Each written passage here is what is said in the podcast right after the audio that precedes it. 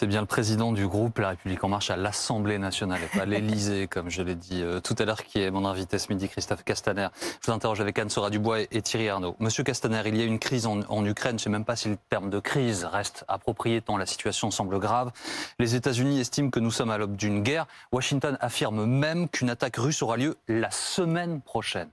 Est-ce que vous avez, nous avons, les mêmes informations que les Américains?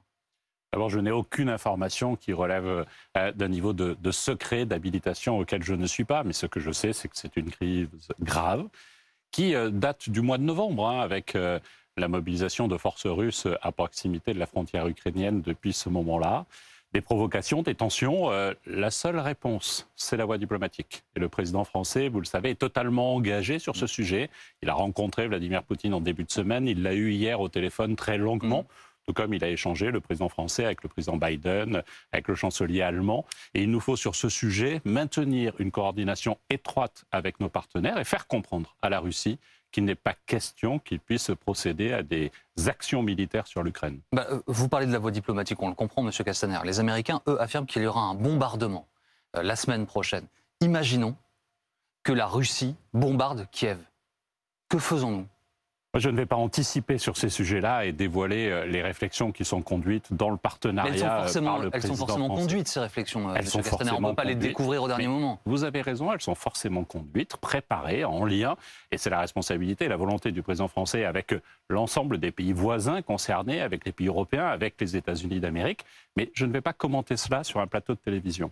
À la fois parce que mon niveau d'information n'est pas suffisant, et je vous le dis avec humilité. Mais, aussi est-ce que vous pouvez exclure une riposte militaire? Est-ce que vous pouvez aujourd'hui dire qu'il n'y aura pas de riposte militaire Je ne suis pas habilité pour cela. Et donc je comprends euh, euh, votre question, euh, mais je ne vais pas me prêter au jeu des petites phrases sur ce sujet. Dans la diplomatie... C'est tout sauf une petite phrase, Monsieur Castaner. c'est une question qui est capitale. Si moi je le disais, ce serait une petite phrase parce que je n'ai pas le bon niveau d'information. Et donc ça n'est ni ma culture ni mon envie. Dans la diplomatie, euh, des fois, il vaut mieux se taire et laisser euh, celles et ceux qui portent les négociations, les discussions le faire. Moi, j'ai confiance. J'ai confiance dans le sens de la responsabilité du président Poutine et des Russes. J'ai confiance aussi dans la diplomatie pour éviter que nous soyons dans cette situation. Alors, vous dites il vaut mieux se taire, il y en a qui parlent, eux, comme le chef de l'État. Est-ce que, euh, la question, c'est est-ce que le rôle d'Emmanuel Macron comme médiateur, il est si fondamental qu'on nous le dit dans ce conflit? Est-ce que vraiment la France pèse dans cette négociation Est-ce que vraiment Emmanuel Macron peut faire changer Vladimir Poutine d'avis? D'abord, ni vous ni moi ne sommes les bons juges, et moi moins encore que vous. Mais je vois ce que l'ensemble des responsables internationaux disent. Je vois la confiance qu'ils portent dans la capacité du président Emmanuel Macron euh, à être ce négociateur euh, au nom euh, de l'Europe. Je vois les échanges réguliers qu'il y a avec le président américain et le président Macron. Donc oui, il est à sa place, il porte cette voie diplomatique.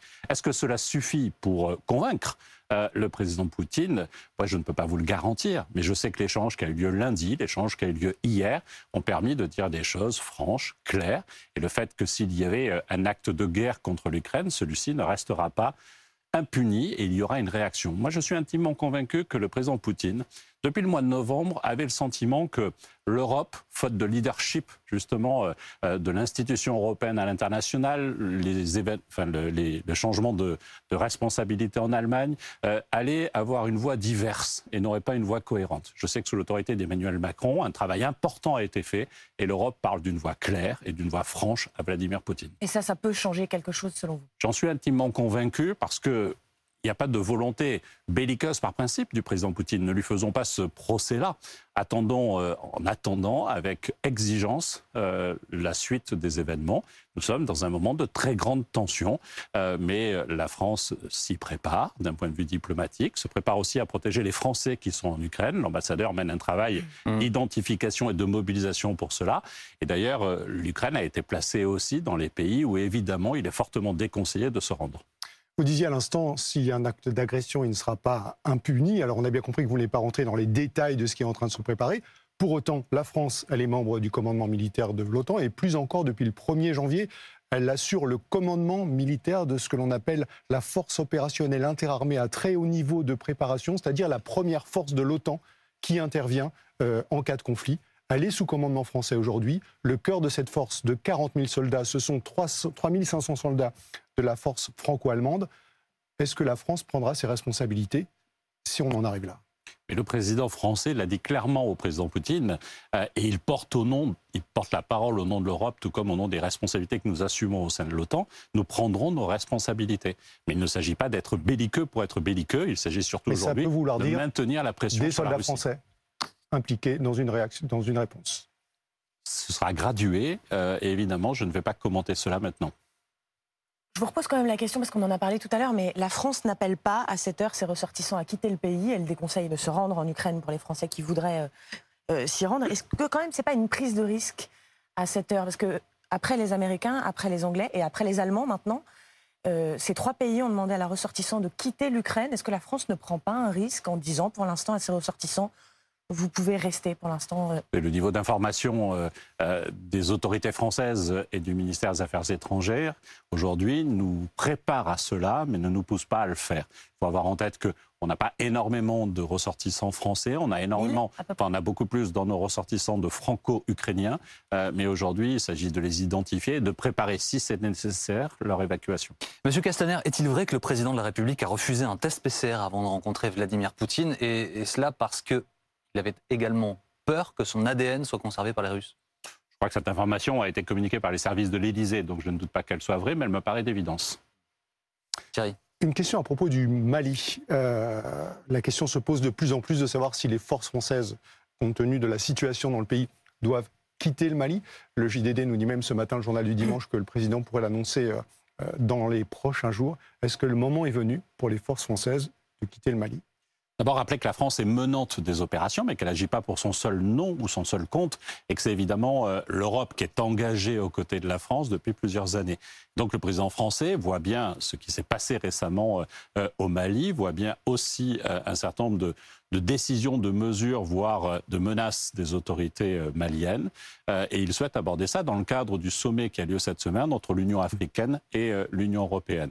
Vous dire aussi que dès un sommet organisé à Pau il y a près d'un an et demi. Le président français avait commencé à demander aux belligérants qui sont directement concernés au sein du G5 Sahel de prendre des positions claires pour préparer la suite. Et c'est cette suite que nous devons préparer à l'échelle européenne. Ce départ ne se fera pas vite s'il doit se faire et ne doit pas négliger aussi l'enjeu de protection de la France, de l'Europe, notamment face à des attaques terroristes. C'était la genèse de la décision du président François Hollande. C'est toujours aujourd'hui un sujet. Vous savez qu'hier, le ministère de la Défense a communiqué, par exemple, sur une opération menée dans le cadre de Barkhane qui a permis euh, de neutraliser plusieurs dizaines de djihadistes qui avaient quelques jours avant commis euh, des exactions et tué un ancien militaire. Donc ça veut dire, Monsieur Castaner, qu'en gros, euh, on quitte le Mali, mais possiblement nous aurons des hommes dans les pays limitrophes, donc on part sans partir. Quoi.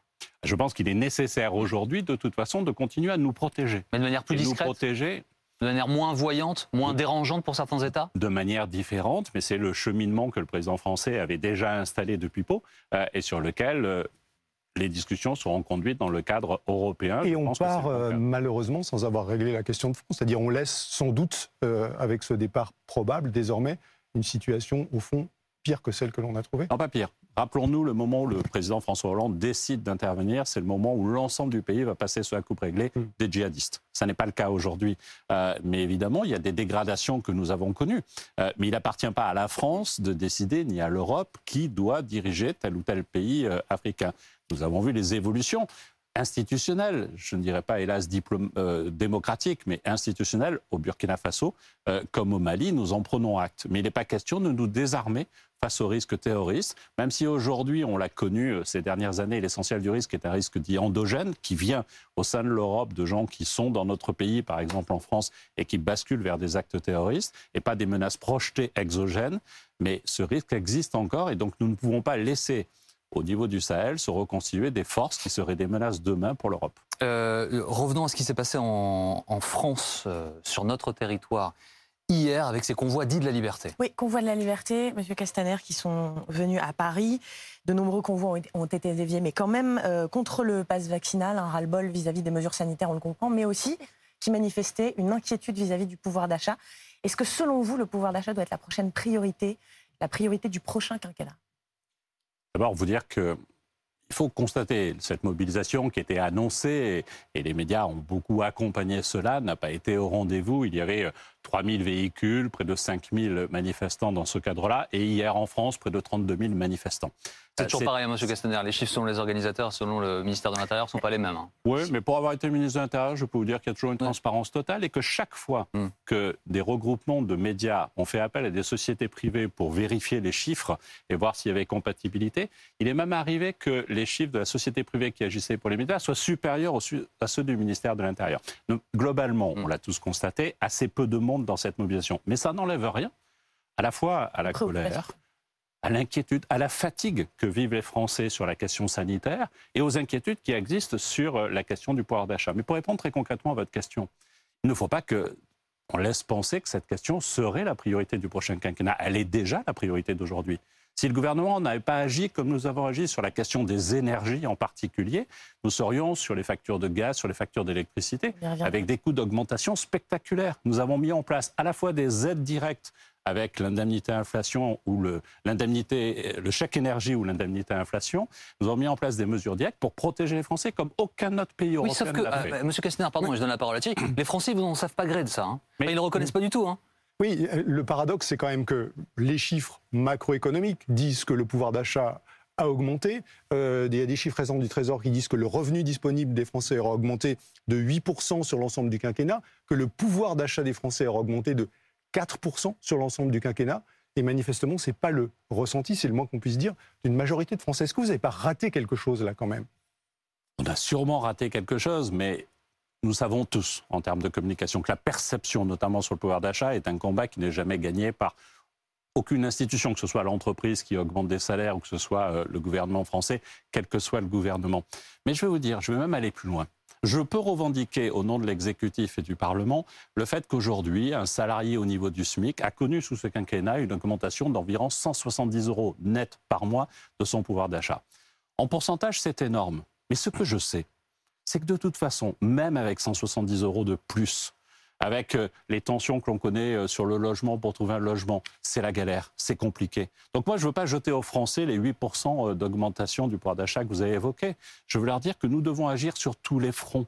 Quand nous mettons en place des mesures comme le reste à charge zéro, c'est-à-dire le fait que les prothèses auditives, les prothèses dentaires, les lunettes ne coûtent plus rien pour des gens qui n'y avaient pas accès, ce sont aussi des mesures de pouvoir d'achat. Quand nous agissons pour l'augmentation de l'allocation adulte handicapé comme jamais sous ce quinquennat, ce sont aussi des mesures de pouvoir d'achat, mais ce doit être, et je vais répondre très directement, un des sujets d'action, de, combat que nous devons mener aussi dans le prochain quinquennat. Mais juste sur ces cinq premières années, Monsieur Castaner, est-ce que Monsieur Macron n'a pas été finalement le président des riches et des patrons, bah, des entrepreneurs, surtout des entrepreneurs? Sauf que ça n'est absolument pas le cas. Quand aujourd'hui, vous regardez le taux d'emploi dans notre mm. pays, le taux d'emploi, ce n'est pas celui des patrons, c'est celui des Français qui trouvent travail. Les riches n'ont jamais été aussi riches. Non, mais la meilleure mesure du pouvoir d'achat, moi je pense que c'est de donner du travail aux Français. Et quand vous regardez le taux d'emploi aujourd'hui en France, c'est le meilleur que nous avons connu depuis 50 ans.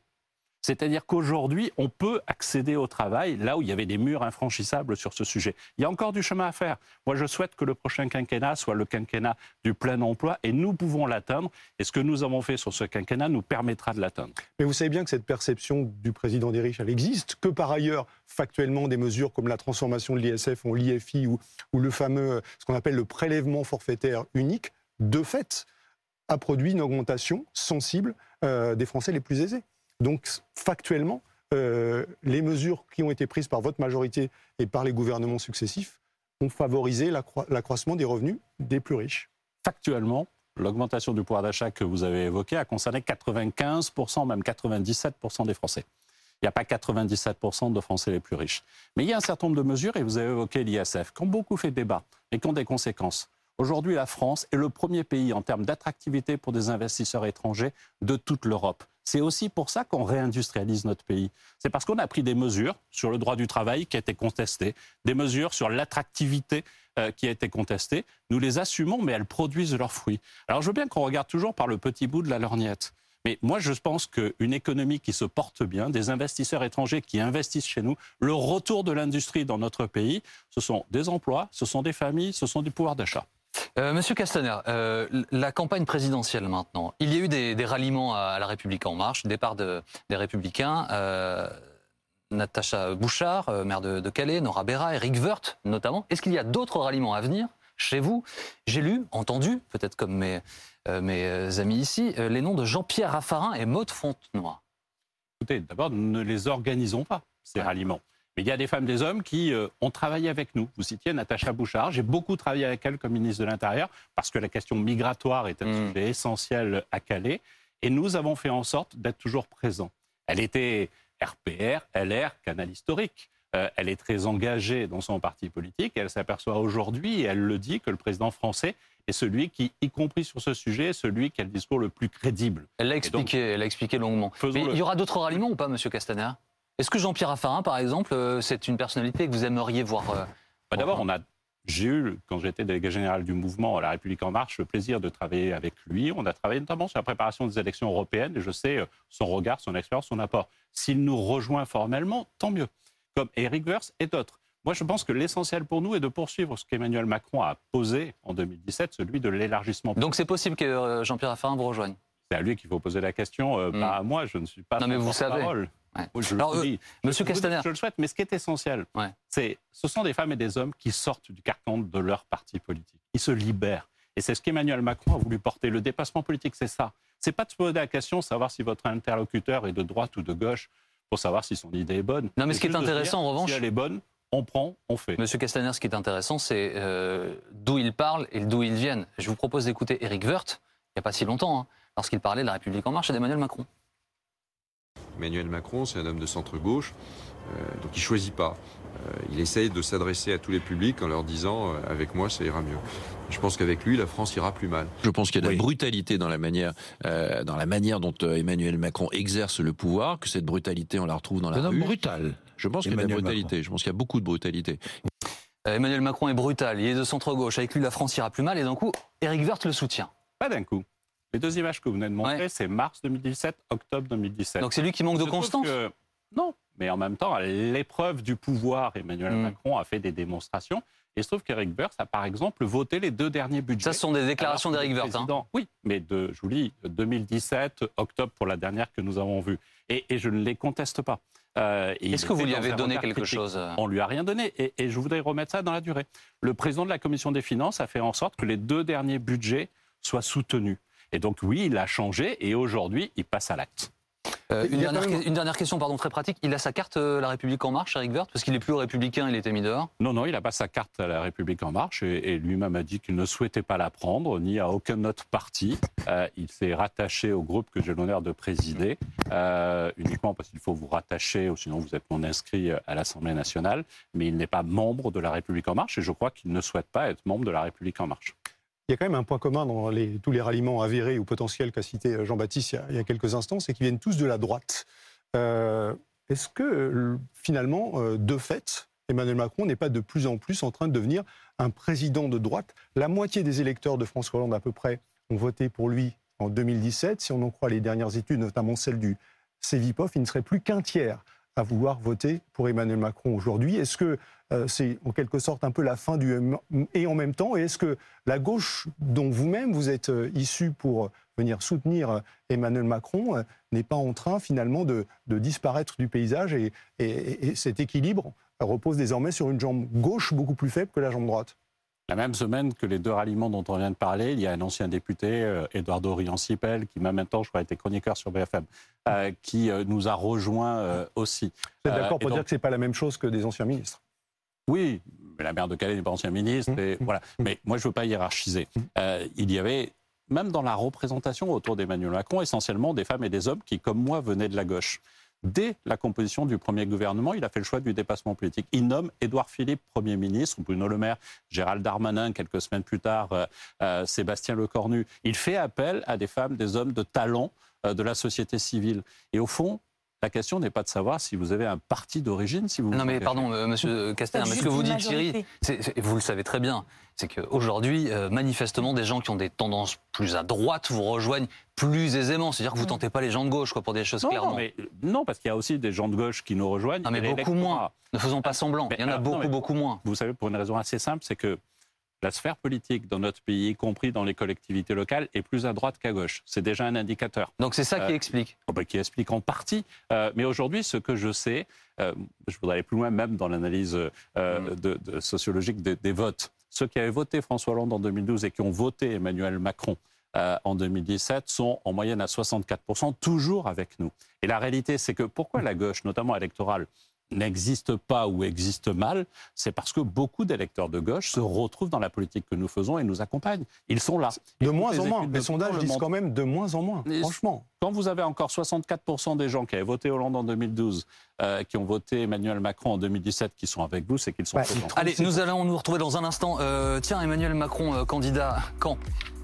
Peut-être avez-vous des informations à nous donner. Euh, Christophe Castaner, nous nous retrouvons dans- en direct dans quelques secondes. Tout de suite.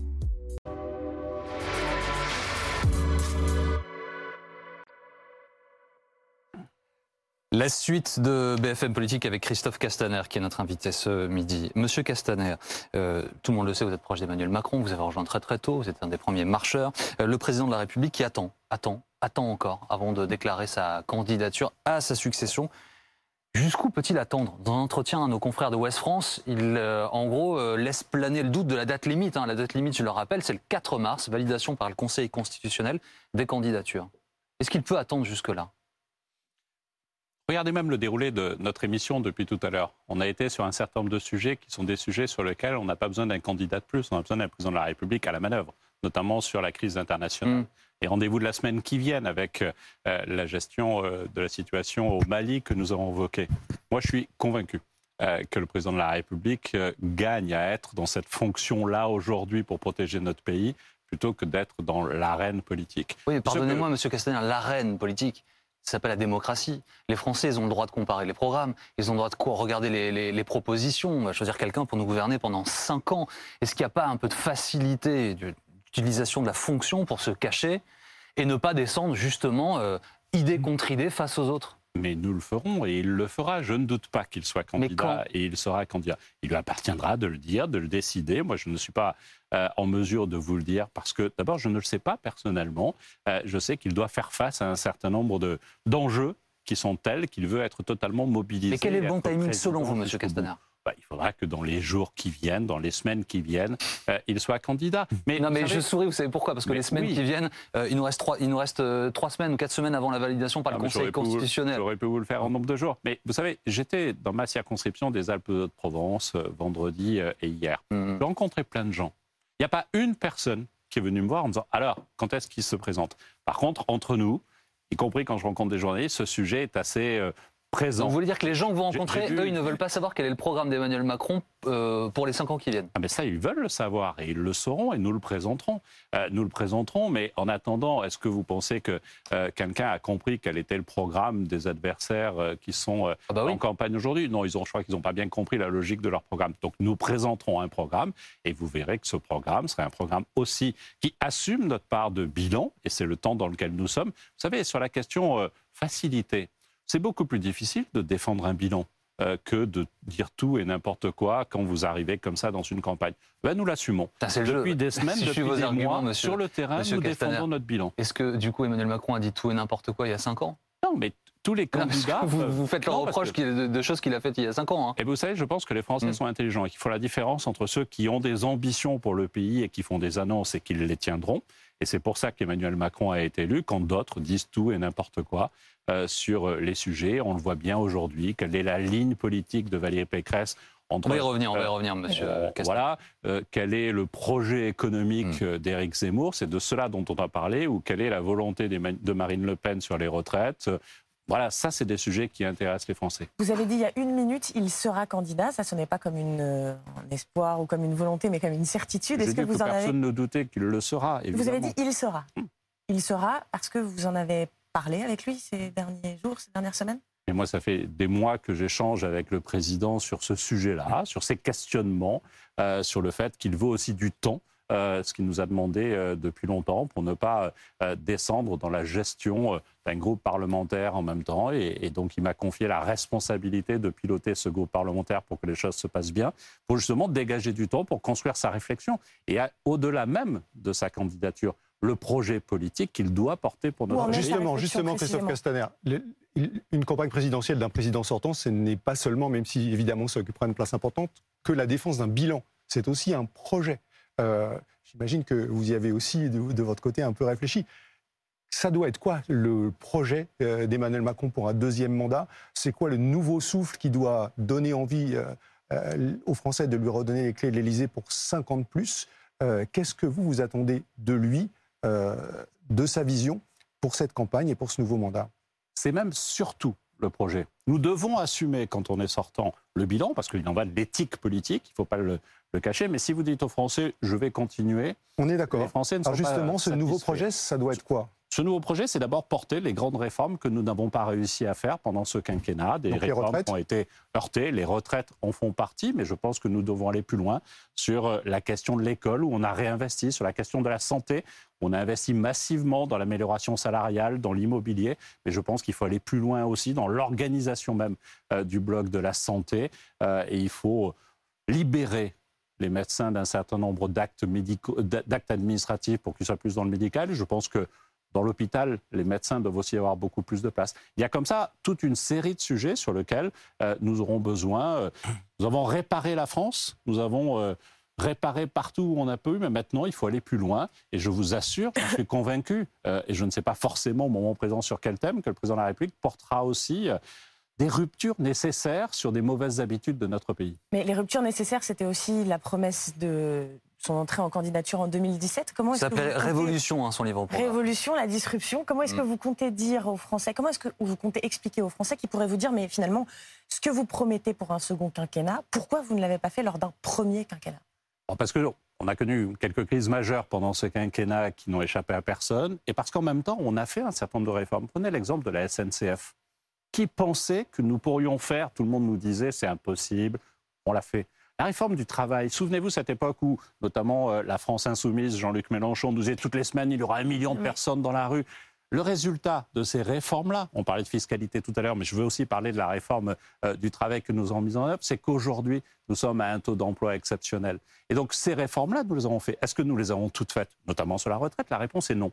Le président de la République l'a dit, nous avions lancé la réforme. Ça, c'était pas la crise sanitaire, les retraites, pour le coup.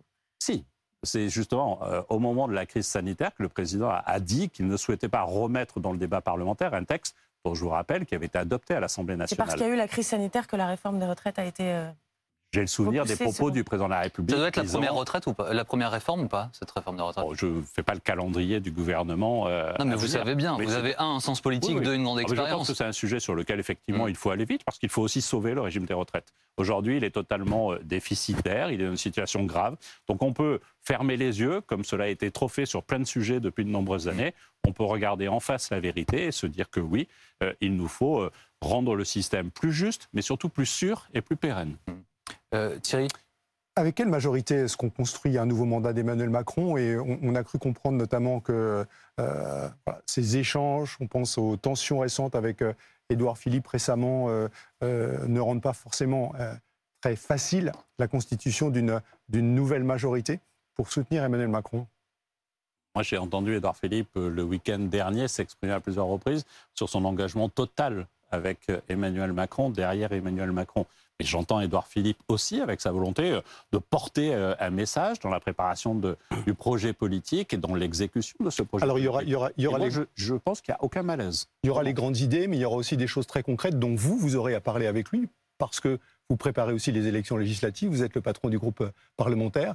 On va parler investiture, on va parler du nombre d'investitures qu'il faudra accepter de, de partager ou de donner à vos alliés. Il n'y a pas de tension sur ces sujets? Vous savez, je crois qu'à aucun moment, Édouard Philippe, pour l'instant, n'a conditionné son engagement à un nombre de circonscriptions. Mais que par contre, effectivement, le maillage territorial qui monte en puissance pour euh, son parti politique Horizon, qui est un renfort pour nous dans la majorité présidentielle, puisse aussi avoir des députés, c'est bien. Mais vous savez, j'ai été élu député euh, il y a cinq ans. Il y avait deux groupes, celui du Modem euh, et celui de la République en marche à l'Assemblée. Il y a un groupe qui s'est constitué, le groupe Agir, euh, et qui a renforcé la majorité mm. présidentielle. Généralement, ça n'arrive pas. Hein. Généralement, les majorités parlementaires se réduisent au fur et à mesure du quinquennat. Là, ce n'est pas le cas, notamment par euh, l'apport d'Agir. Je sais les proximités qui existent entre Agir et Horizon, et je n'y vois que des avantages. Euh, est-ce qu'Emmanuel Macron va débattre et est-ce qu'il a peur de Philippe Poutou? Je, sens même une part de doute dans votre question sur le fait que... Non, non, je suis très sérieux, je suis très sérieux. Je ne crois pas. Euh, mais euh, je crois que. Je vais expliquer pourquoi par ailleurs, hein, parce que le, candidat du NPA avait euh, été extrêmement virulents à l'endroit de, de François Fillon, de Marine Le Pen au cours de la précédente présidentielle. Ils l'avaient, eux, très mal vécu. Je sais que dans votre entourage, en tout cas, La République En Marche, il y en a qui le craignent. Non, je crois que objectivement dans les débats, le président de la République n'a pas d'inquiétude particulière. Donc il débattra avec tout le monde. Il se prononcera euh, le moment venu, euh, et c'est pas ce moment-là qui est venu. Ce que je sais d'expérience, c'est qu'aucun président de la République sortant candidat n'est rentré dans la joute de devoir discuter avec 10, 11, 12, 13 candidats à l'élection présidentielle, ou de façon assez simple. Est-ce qu'il doit débattre avec tout le monde, et demie. même si c'est pas en même temps? Oh, bah, de toute façon, il faut surtout débattre avec les Français. Hmm. Je pense que euh, les Français sont plus impatients euh, de travailler sur le programme que nous porterons que de savoir s'il va débattre avec Philippe Poutou. Deux, trois questions Même si encore, s'il vous plaît. votre appétence et je trouve même que ça pourrait être intéressant. Euh, euh, deux, trois questions encore sur l'organisation de cette campagne qui se met en place. Nos confrères du Monde, hier, dans un papier, euh, décrivent un organigramme de cette équipe de campagne dans laquelle il y a 27 hommes, deux femmes, seulement deux femmes. Est-ce que c'est vrai? Non, je ne crois pas que ce soit vrai. Euh, J'ai lu très rapidement euh, cet article. Ça ne me semble pas du tout correspondre à l'organisation opérationnelle qui est en place aujourd'hui. Je sais que là où il y a des politiques, notamment des députés euh, de mon groupe, dans les groupes qui travaillent sur les grandes thématiques, il y a systématiquement le choix d'avoir une femme et un homme. Donc ce sera paritaire comme équipe de campagne. Ça me paraît nécessaire, indispensable. Et vous savez, On relève quand même au passage, fier. pardon, qu'il y a déjà une équipe de campagne au travail. Hmm. ah, mais il y a une équipe autour euh, du mouvement. Bah, De heureusement, campagne. sinon nous serions un peu couillons. Un QG. Ah, et je vous assure qu'il y a une équipe opérationnelle qui est d'une grande efficacité et qui travaille sur ces sujets. Stanislas Guérini, le délégué général du mouvement, euh, y veille euh, et il y veille à juste titre. Nos idées seront de toute façon représentées euh, à l'élection présidentielle. Mais juste sur la parité, vous savez, moi j'ai la chance d'être président d'un groupe qui compte la parité entre les femmes députées et les hommes députés. Entre nous, à l'Assemblée nationale, ça n'était jamais le cas. C'est le cas aujourd'hui, le principal groupe de la majorité pour revendiquer Non, la mais c'est- parité. alors c'est un progrès très bien, Monsieur Castaner, mais vous, ben voilà, vous savez très bien que Ah, beaucoup vous reprochent, enfin vous, pas personnellement, mais reprochent à Emmanuel Macron de n'avoir mis euh, que des hommes blancs aux postes les plus importants de ce, de ce pays. Et alors, puisque nous en sommes là, nos téléspectateurs ne le savent peut-être pas, mais Christine Lagarde a été décorée assez discrètement cette semaine par le président de la République. Elle a reçu euh, les insignes de, je crois que c'est commandeur hein, de la de la Légion d'honneur. Euh, son nom circule comme euh, potentiel euh, Premier ministre. Est-ce que c'est une personnalité qui vous intéresse? Que ce serait bien qu'elle qu'elle aide Emmanuel Macron à gouverner s'il était réélu? Je trouve fort bien qu'elle puisse l'aider, mais vous savez, la confiance entre Christine Lagarde et le président de la République, elle est d'évidence. Quand le président a poussé le fait qu'elle prenne des responsabilités au niveau européen à la BCE, c'est parce qu'il avait confiance en elle. Mm. Ensuite, je ne joue pas au, au jeu de savoir qui sera Premier ministre ou pas. Mais vu que vous parlez du gouvernement, je sais aussi combien le combat pour l'égalité entre les femmes et les hommes a été au cœur de notre action. Récemment, euh, euh, nous avons fait voter une proposition de loi avec Marie-Pierre euh, Rixin sur l'égalité entre, économique entre les femmes et les hommes. Le journal Forbes a dit que c'était une loi historique. Hmm. Et donc oui, nous avançons sur ces Et sujets. donc clairement, Monsieur Castaner, un dernier mot là-dessus. euh, vous, ne pouvez pas imaginer qu'au cours du prochain quinquennat, si Emmanuel Macron est réélu, il n'y ait que des hommes, que des hommes blancs à tous les postes les plus importants dans ce pays. Mais moi, je n'imagine rien. Hmm. La réalité, c'est que, vous savez, je suis un homme. Ouais. J'avais contre moi, au sein de mon groupe paritaire, des femmes qui étaient candidates. Mais il se trouve que les femmes de mon groupe ont préféré aussi que je sois euh, président du groupe. Quand vous respectez une élection, vous devez aussi Donc si ça reste comme ça, ça vous posera pas de problème. Ah non, mais par exemple, quand vous avez un poste, s'il y a une élection, je pense quand même que la démocratie s'appuie sur l'élection. Dans mon groupe, on a voté, par exemple, euh, et il se trouve, que- et j'avais une concurrence dure, hein, euh, mais il se trouve que les députés de mon groupe ont choisi que ce soit moi. Ils ne se sont pas posé la question de dire ce serait plus emblématique. Ils se sont dit qu'est-ce qui serait le plus efficace? Ils ont eu le sentiment que ça Oui, pouvait un être. Ça concerne uniquement les postes qui sont soumis à élection. Pour tout le reste, notamment la composition du gouvernement, les principaux ministres, les ministres régaliens, ceux qui ont des très gros portefeuilles, il y a quand même une majorité de, de personnalités masculines. Et ça, Bah, c'est pas soumis à élection. Pour le coup, Non, c'est la nomination. Vous avez raison, et si je regarde les gouvernements auxquels j'ai participé, il y avait des femmes dans des postes majeurs. Euh, je pense à la défense, et Florence Parly est toujours ministre, je pense à la justice. Ah, c'est pas parce qu'il y en a Euh, qu'il y en a assez. On était à parité. Euh, mais mais je, franchement, je, je veux dire, je ne veux pas paraître rétrograde sur ce sujet, je pense que c'est un combat permanent. Euh, et je pense que la discrimination positive euh, dans, dans une activité politique qui n'a jamais fait sa juste place aux femmes est, une, un combat que nous devons mener. Vous, il faut de la discrimination positive. Ah oui, ben, comme on l'a fait par exemple sur les élections cantonales il y a quelques années, avec ce mode de scrutin un peu bizarre où on avait dit, alors je ne parle pas de Paris, mais sur le reste de la France, on fait un ticket une femme, un homme. Au début, je vais vous dire, je vois chez moi dans mes Alpes de ce sont les hommes qui ont choisi euh, Mm. euh, une amie pour venir. Aujourd'hui, ce sont les femmes qui dirigent. La présidente de mon département, Eliane Baraille, est une femme. Un tout dernier mot à ce sujet, monsieur euh, Castaner, avant de donner la parole à Thierry au sujet de, de la campagne de Valérie Pécresse, qui est une de, de vos adversaires. Euh, vous avez vu votre successeur, Gérald Darmanin, face à ma consoeur, Apolline de Malherbe, cette semaine. Euh, et cette expression, le manspreading, vous la connaissez, hein, il, il lui a parlé un peu sèchement, sans doute beaucoup trop sèchement. Euh, ça a été condamné par beaucoup de gens, sauf que Gérald Darmanin n'a pas présenté publiquement d'excuses. Il a dit une phrase, je vais le citer, Si j'ai offensé quelqu'un, je le regrette bien volontiers. Est-ce que c'est suffisant? Alors je précise qu'ils vont se parler avec Apolline. hein. Ils se sont ils se sont parlé. Ils se sont parlé. Est-ce que c'est suffisant publiquement qu'un ministre de l'Intérieur ne fasse pas plus que cette phrase Si j'ai offensé quelqu'un, je le regrette bien volontiers Non, on ne peut pas réduire son propos. Je crois qu'il a fait une émission avec Ruth Redkeff sur laquelle Oui. il est revenu longuement euh, sur ce sujet, sur cette forme de perception euh, de maladresse. Euh, et il a eu l'occasion de le dire qu'il l'a regretté. Et donc voilà, après, il a utilisé des mots dont je sais, et vous aussi, qu'il les avez déjà utilisés avec des hommes. Et ça, c'est une vraie difficulté aussi pour nous qu'il faut prendre en compte. Je pense que dans notre posture politique, est toujours celle de Madame, calmez-vous, ça va bien se passer. oui, mais je- il l'avait déjà utilisé, mais, mais je, je vais plus loin. Euh, dans notre posture politique de mal dominant, et je me mets vraiment dans les quinquas que vous décriviez, les mâles blancs dominants, euh, je pense qu'il faut sur ces sujets que nous soyons plus exemplaires encore Mm. euh, et que nous devons mener ce combat-là et aller plus loin encore. J'ai pas vu l'émission, j'ai vu les extraits. euh, j'ai eu le même questionnement que vous exprimez. Je crois que Gérald aussi, et c'est pour ça aussi qu'il a souhaité faire une émission euh, dans la foulée pour, évoquer cela. Euh, ça n'est pas l'essentiel, mais là, la symbolique euh, est effectivement mauvaise.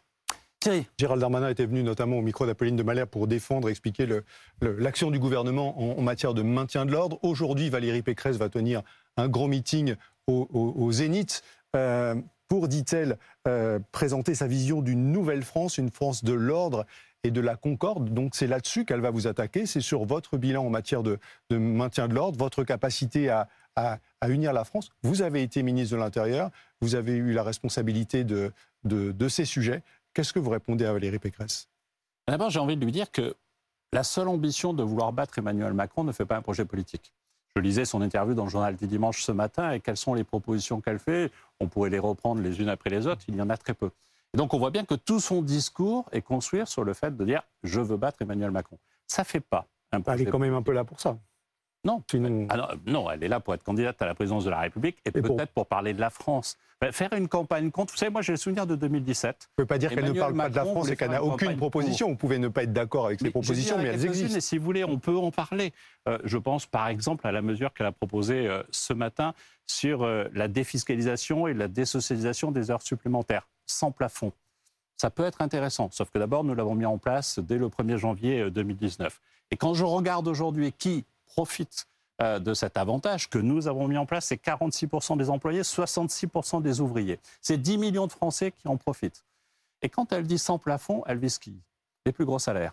Moi, je veux le dire, cette mesure, par exemple, elle ne profitera à aucun ouvrier, à aucun employé. Et donc, oui, il faut aller jusqu'au bout des logiques. Mais il y a comme ça quelques petites mesures, mais tout le discours est construit avec une grande violence, y compris les remarques qu'elle fait sur la présence internationale de la France, je trouve que son propos est d'une brutalité d'abord injuste vis-à-vis d'Emmanuel Macron, on en a parlé, mais injuste vis-à-vis du pays. On doit être fier de notre pays.